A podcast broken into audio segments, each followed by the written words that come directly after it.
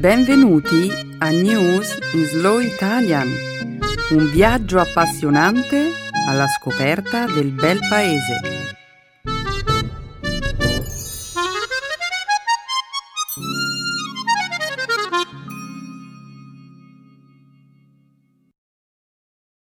È giovedì 11 luglio 2019. Benvenuti al nostro programma settimanale News in Slow Italian. Un saluto a tutti i nostri ascoltatori. E prima di cominciare, Stefano, vorrei avvertire i nostri ascoltatori che Benedetta non condurrà più la trasmissione d'ora in poi. Ci mancherà, ma sono certa che continuerà a seguirci. Sicuramente, Romina. Un saluto a Benedetta allora e un affettuoso benvenuto ai nostri amici all'ascolto. Nella prima parte del nostro programma daremo un'occhiata a quello che è successo nel mondo questa settimana. Inizieremo con i risultati delle elezioni legislative che si sono tenute in Grecia domenica scorsa. Poi vi racconteremo dell'avvio della tradizionale corsa dei tori a Pamplona, in Spagna, in cui sono rimaste ferite diverse persone. In seguito parleremo di una relazione dell'Eurostat, l'agenzia statistica europea, secondo la quale un quarto dei cittadini europei non può permettersi di sostenere i costi di una settimana di vacanza all'anno. Per finire, commenteremo i risultati della finale della Coppa del Mondo di calcio femminile, tenutasi domenica scorsa in Francia. Perfetto, Romina. E non è tutto, Stefano. La seconda parte della trasmissione sarà dedicata alla lingua e alla cultura italiana. Nel segmento grammaticale vi mostreremo l'uso dei pronomi relativi il quale e il cui. Nel dialogo parleremo di un importante evento di moda che si tiene ogni anno a Firenze. Non sono un grande cultore del mondo della moda, però è un settore che mi ha sempre affascinato per la sua creatività, il gusto e l'originalità. È verissimo. Eh, sono proprio queste qualità, infatti, che hanno reso la qualità sartoriale italiana un successo mondiale. Pensa che è uno dei settori più redditizi per quanto riguarda le esportazioni italiane. Non faccio fatica a crederlo. L'Italia, a differenza di altri paesi che possiedono molte materie prime e risorse naturali, è riuscita a compensare questa mancanza esportando idee innovative, persone di straordinario talento e prodotti di eccellente qualità. La moda è un esempio perfetto. Il suo contributo non è tuttavia solo economico. Le collezioni di alta moda e di prêt-à-porter degli stilisti italiani hanno anche influenzato il modo di vestire, il gusto e la cultura occidentale sin dal secondo dopoguerra, incarnando l'ideale di bellezza di intere generazioni. Un successo che dura ancora oggi grazie al gusto innato e alla bravura di tanti stilisti italiani come Valentino, Armani, Luisa Spagnoli, Prada, che da anni ormai portano sulle passerelle internazionali le loro collezioni, mantenendo alto il primato del Made in Italy come garanzia di qualità e originalità. Verissimo. Eh, che ne dici se adesso introduciamo il secondo dialogo? Ottima idea. L'espressione che abbiamo scelto di utilizzare questa settimana è in 4 e 48. E nel dialogo parleremo di un problema che da anni continua ad affliggere l'Italia, la gestione dei rifiuti. Purtroppo la situazione della spazzatura è davvero problematica nel nostro paese Il numero di termovalorizzatori e inceneritori presenti sul territorio non è sufficiente a smaltire tutti i rifiuti che spesso non vengono raccolti e rimangono a lungo sulle strade di molte città. E questo nonostante l'Italia sia uno dei paesi europei più virtuosi per quanto riguarda il riciclo dei rifiuti. La raccolta differenziata, paradossalmente, è proprio uno dei fattori alla base del problema dello smaltimento della spazzatura. Non posso crederci, ma spiegati meglio. Per quanto in Italia si faccia tanta raccolta differenziata, viene spesso fatta male. Gli impianti di riciclo sono costretti a dividere i rifiuti riciclabili eh, da quelli non riciclabili, che poi devono essere smaltiti. Un altro problema è che la quantità di materiali riciclati è troppa rispetto alla domanda del mercato Ciò che rimane invenduto viene mandato in discarica o all'inceneritore. Sembra davvero una situazione complicatissima, aggravata dal fatto che molte regioni si oppongono alla costruzione di nuovi inceneritori e termovalorizzatori per la paura che facciano male alla salute. Eh già. E poi Continueremo a parlarne tra un attimo, Stefano. Adesso è ora di dedicarci alle notizie della settimana. Su il sipario!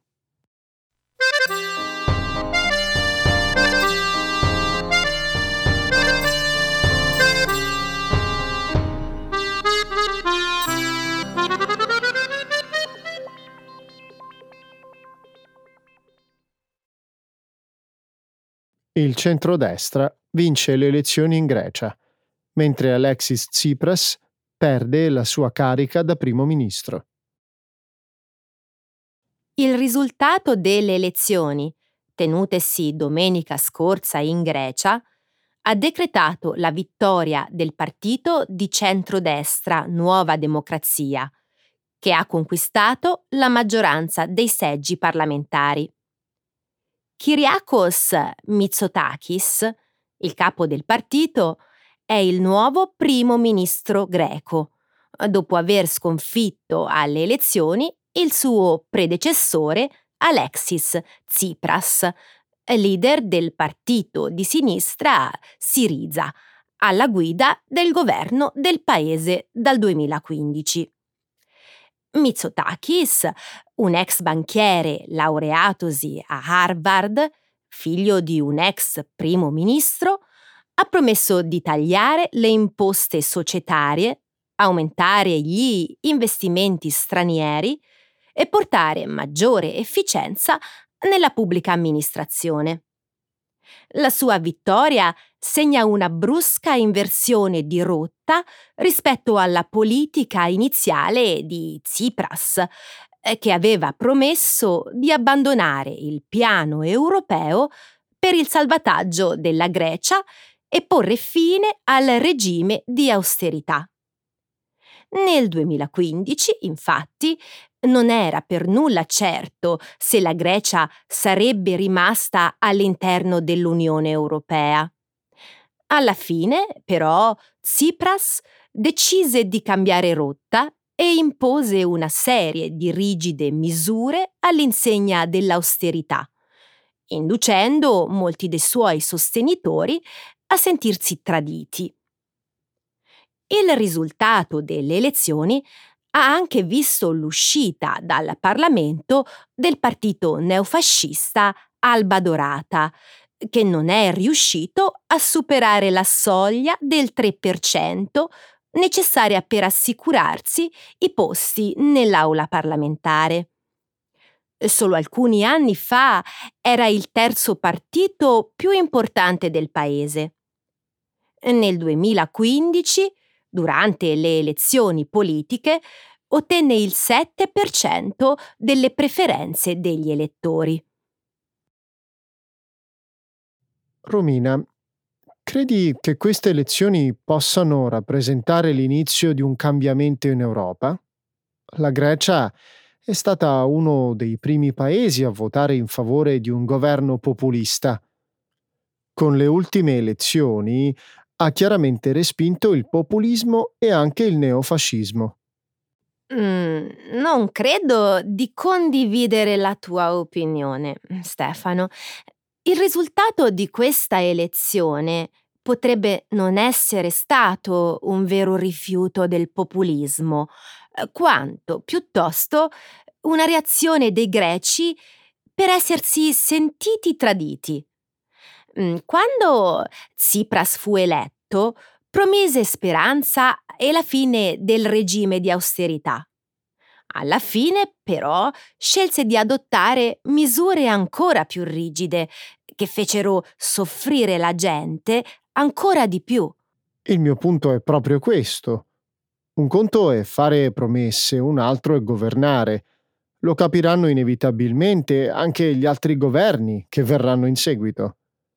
Molto dipenderà da ciò che farà il nuovo primo ministro. Il suo non è certamente un compito semplice. Il livello di disoccupazione è intorno al 20%. Ho letto che circa un terzo della popolazione è indigente o vive vicina alla soglia della povertà.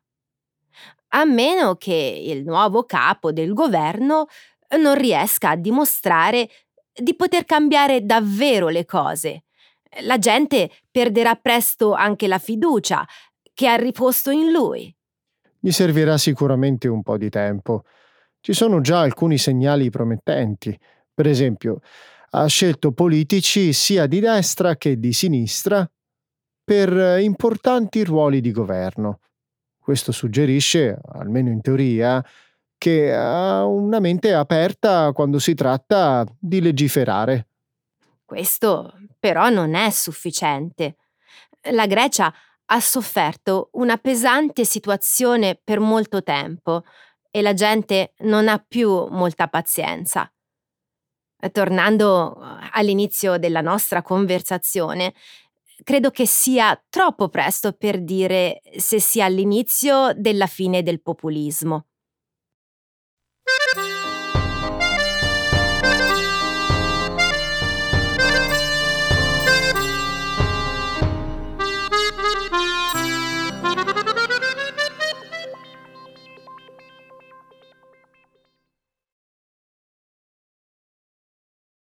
Almeno quattro persone sono state incornate durante la corsa dei tori.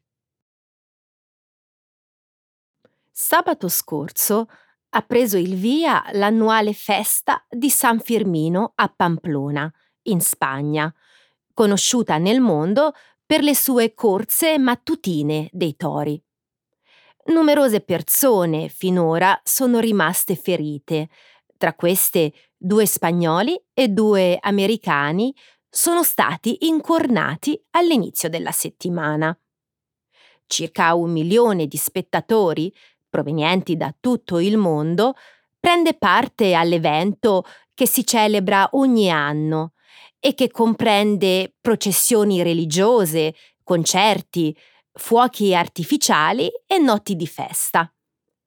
Per otto mattine consecutive sei tori percorrono insieme ai partecipanti un tracciato prestabilito di circa 875 metri che si snoda attraverso le strette e acciottolate stradine della città.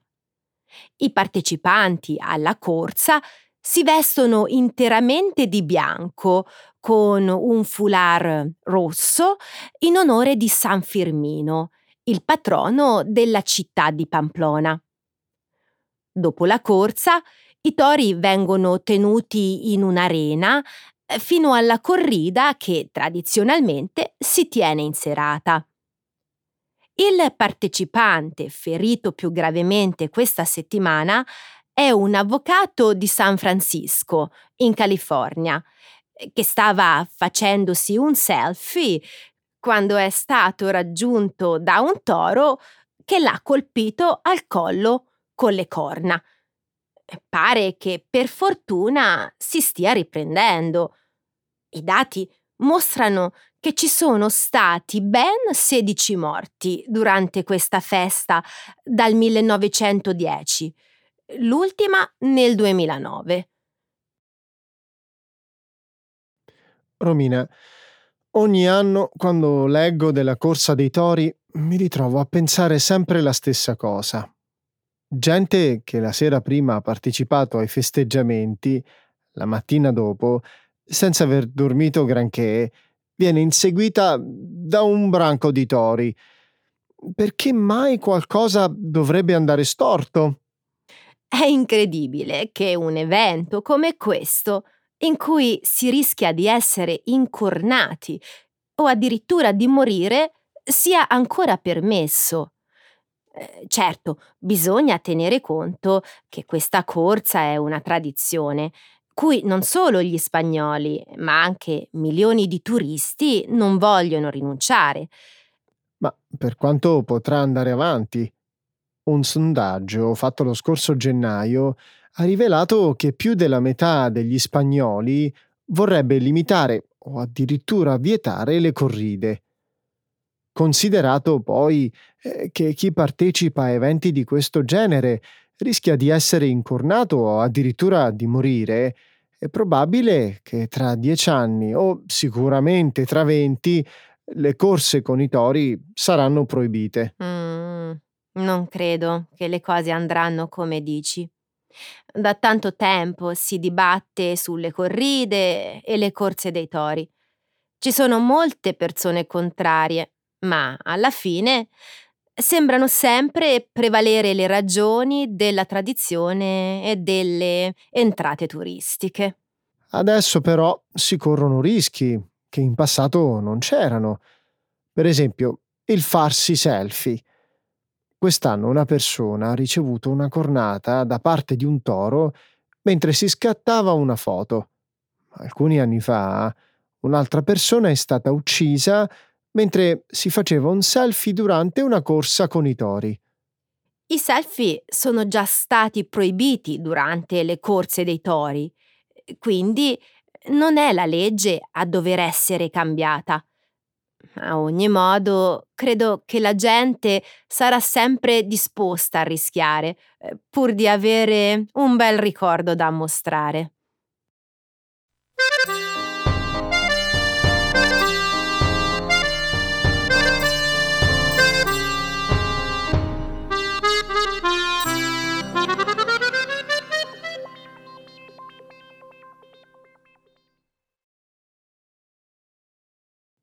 Più di un quarto dei cittadini europei non può permettersi di passare le vacanze lontano da casa.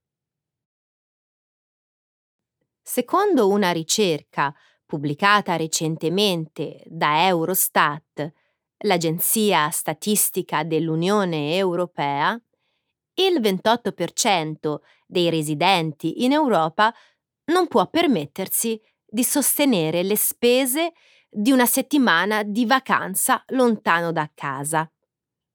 La Francia se l'è cavata leggermente meglio rispetto alla media europea, con un tasso del 22,6% di persone che l'anno scorso non hanno potuto sostenere il costo delle ferie fuori casa. L'indagine pubblicata giovedì scorso ha rivelato che i norvegesi e gli svedesi sono le popolazioni maggiormente in grado di sostenere le spese per una vacanza. In Norvegia, infatti, solo il 6,4% degli abitanti non ha i mezzi per andare in ferie, mentre in Svezia solo il 9,7%. La situazione peggiore è è stata riscontrata in Romania, dove il 58,9% degli abitanti ha dichiarato di non avere i soldi per andare in vacanza. In linea generale la situazione è più complicata per le famiglie monoparentali con figlio a carico. In media il 44% di esse l'anno scorso non ha potuto permettersi di andare in ferie neanche per una settimana.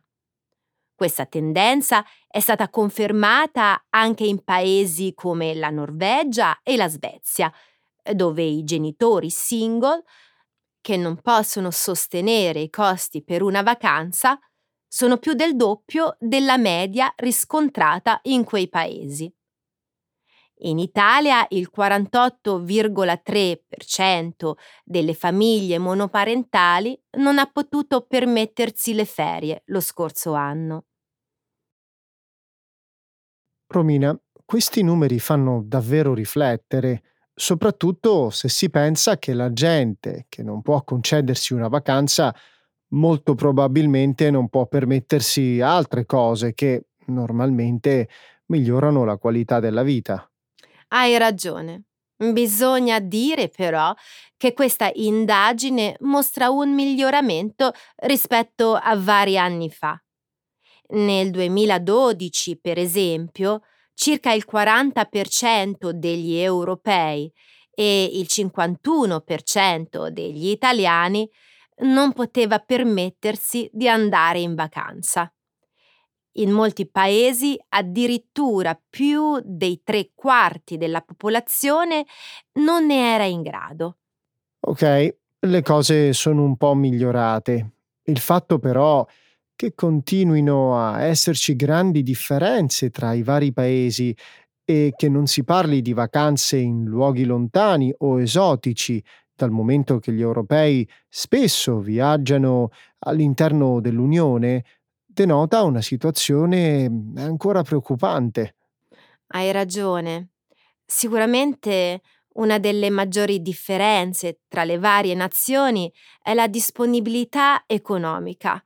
Ritengo, tuttavia, che ci siano anche degli altri fattori in gioco. Quali? Beh, per esempio, il fatto di avere una cultura che dà importanza al fare viaggi. Per gli scandinavi, infatti, viaggiare è una priorità, dal momento che il clima da loro è imprevedibile e neppure d'estate fa mai molto caldo. Per chi vive invece in paesi dal clima mediterraneo, dove il tempo è più affidabile, probabilmente è diverso. A mio avviso tutti darebbero priorità ai viaggi se avessero abbastanza risorse economiche. Scommetto che la maggior parte della gente che ha dichiarato di non potersi permettere una settimana via da casa andrebbe in vacanza da qualche parte se potesse. Credi a me, il fatto di non viaggiare è solo un chiaro segno della disparità economica.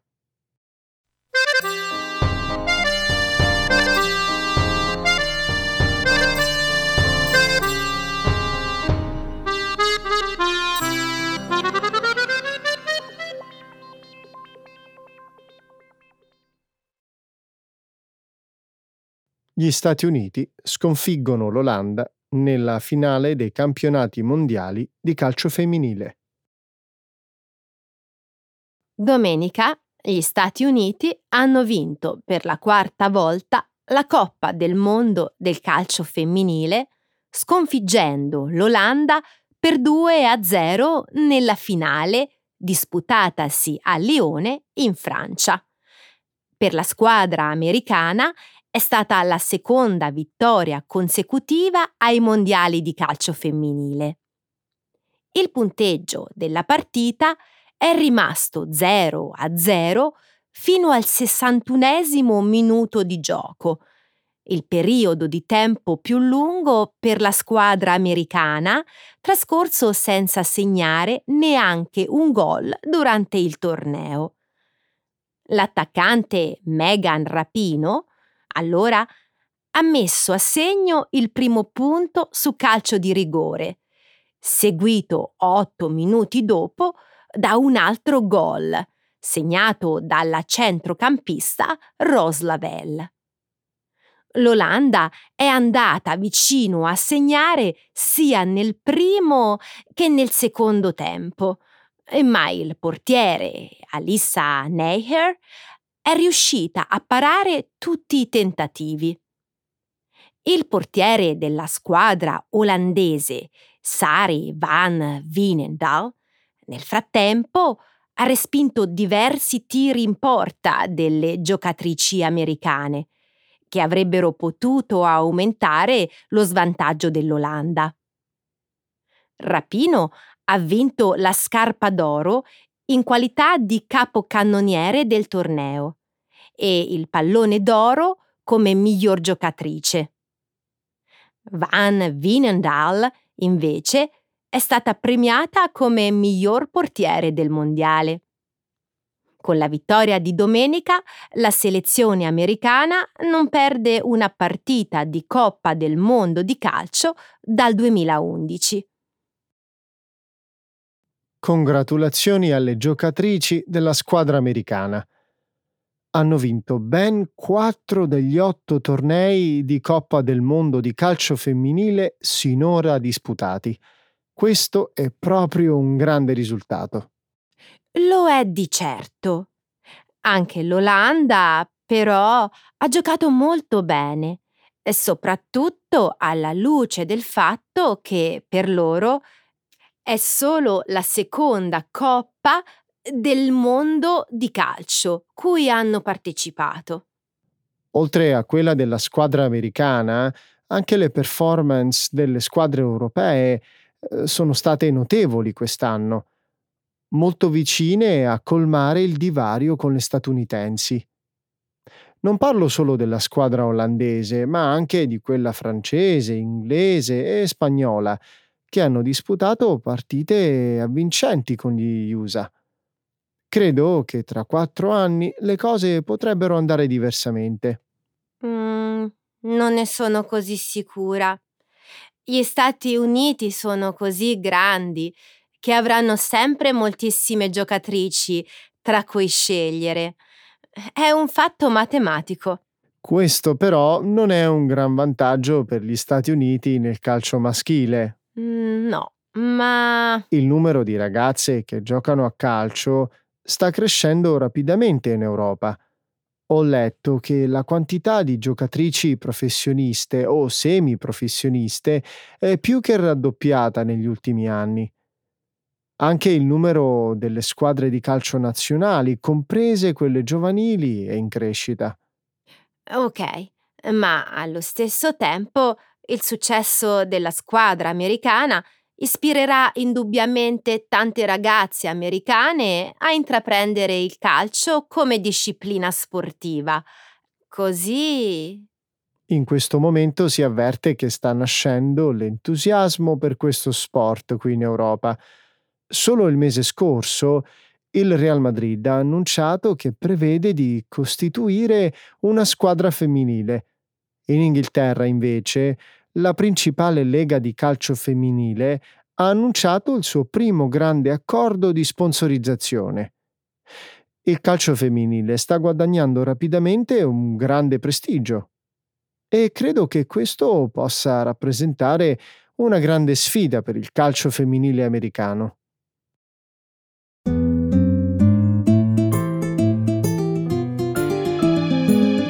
Adesso la grammatica per capire le regole di una lingua poetica.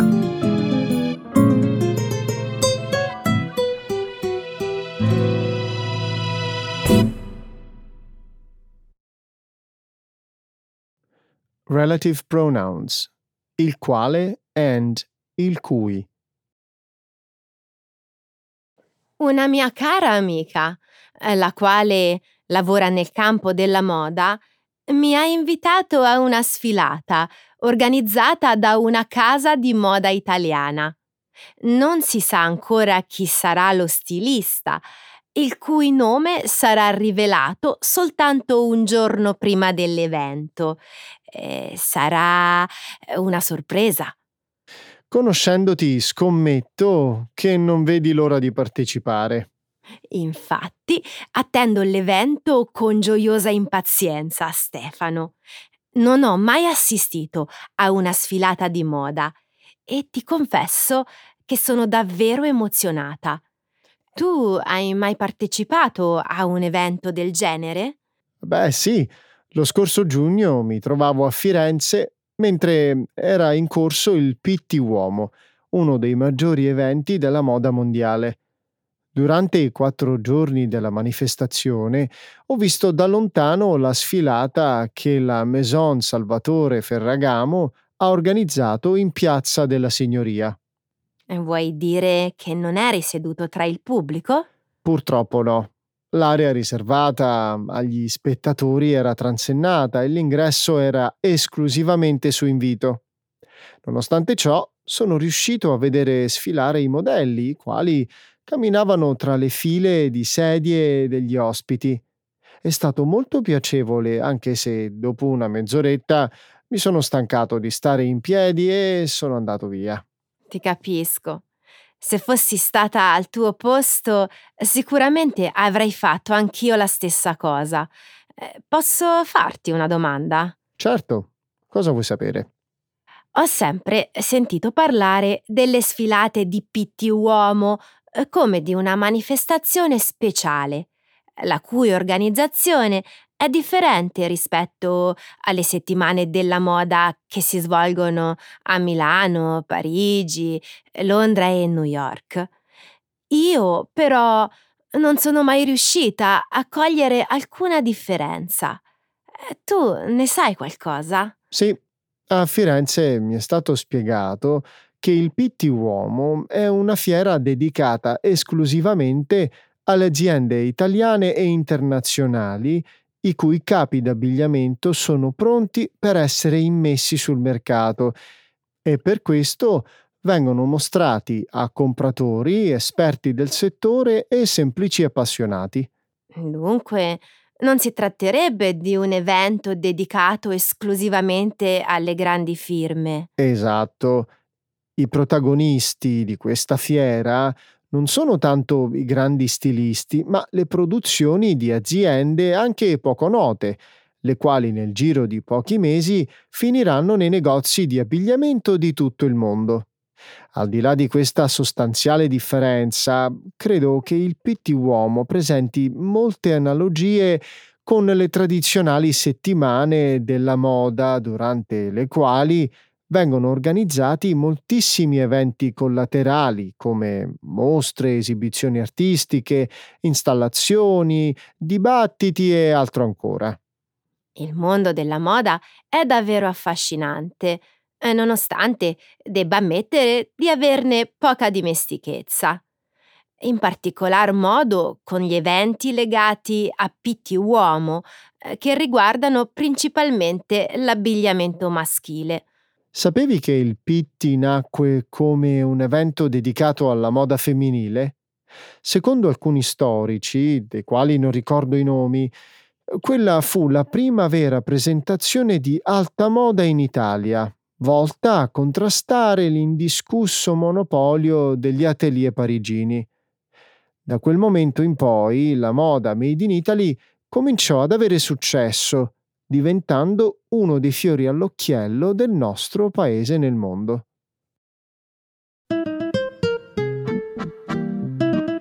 Ecco le espressioni, un saggio di una cultura che ride e sa far vivere forti emozioni.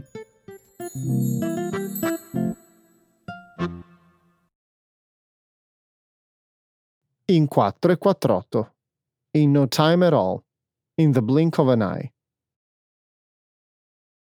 Ieri, in un articolo di giornale, ho letto che l'Italia sta facendo notevoli passi in avanti nella raccolta e nel riciclaggio della spazzatura. Finalmente una bella notizia, Romina. Naturalmente questi risultati non sono stati raggiunti in 4 e 48, ma grazie all'impegno pluriennale di migliaia di comuni che hanno incentivato e portato avanti programmi per la raccolta differenziata. Eh, pensaci, quanti anni sono passati da quando il nostro paese ha cambiato le regole per la gestione della spazzatura. In effetti sono ormai diversi anni che nel nostro paese esistono regole per la gestione e il riciclaggio dei rifiuti. Hai ragione, Stefano. Dal 1997, anno in cui il governo varò il decreto Ronchi, la legge che applicava le direttive europee sui rifiuti urbani, il modo in cui i comuni gestivano la spazzatura è completamente cambiato.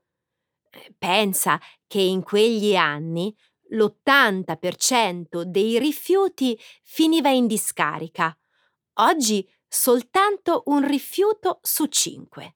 Niente male, ma non dimentichiamoci che ci sono ancora regioni dove la raccolta e il riciclaggio non funzionano molto bene, come quelle dell'Italia centro-meridionale. Sì, è anche vero però che queste regioni eh, vivono problemi infrastrutturali che non consentono loro di riciclare i rifiuti come fanno altre regioni più ricche e sviluppate. Per esempio, in molte aree del centro e del sud Italia mancano i centri di raccolta che garantiscono che i rifiuti vengano smaltiti in 448. Bisogna dire però che ce ne sono anche alcuni che hanno raggiunto ottimi risultati nella raccolta differenziata. Davvero? Certo, il comune di Artena, per esempio, a circa 40 km da Roma, è noto per essere un esempio di efficienza nel riciclaggio dei rifiuti. Pensa che nel paesino si riesce a riciclare oltre l'86% della spazzatura, eh, grazie alla raccolta porta a porta e all'impegno dei muli. Sbalorditivo. Scommetto che è un sistema adottato dall'amministrazione locale per tagliare i costi. Sei fuori strada. Ti spiego tutto in 448. Artena è dotato del più grande centro storico pedonale d'Italia, eh, forse d'Europa. Nessun mezzo a motore può accedervi perché il cuore del borgo è composto da una serie di viuzze molto strette, caratterizzate da ripidi gradini. Adesso capisco perché si è scelto di ricorrere all'uso di animali da traino. Oltre a fare la raccolta, i proprietari dei muli hanno il compito di controllare casa per casa che tutti i residenti rispettino le regole, fornendo anche chiarimenti nel caso ce ne fosse bisogno. E tutto ciò è servito a rendere più efficiente la raccolta differenziata. E se i muli si utilizzassero anche a Roma, dove il problema della raccolta dei rifiuti ha raggiunto spesso livelli molto critici? Beh, potrebbe essere un'idea. In fondo non sarebbe una novità, eh, dopo che il sindaco Virginia Raggi ha deciso di utilizzare le pecore per risolvere il problema dell'erba alta nei parchi e le api per monitorare l'inquinamento. Purtroppo il problema della gestione dei rifiuti romani è così complesso che è impensabile risolverlo in 448, nemmeno se arrivasse un esercito di muli a occuparsene.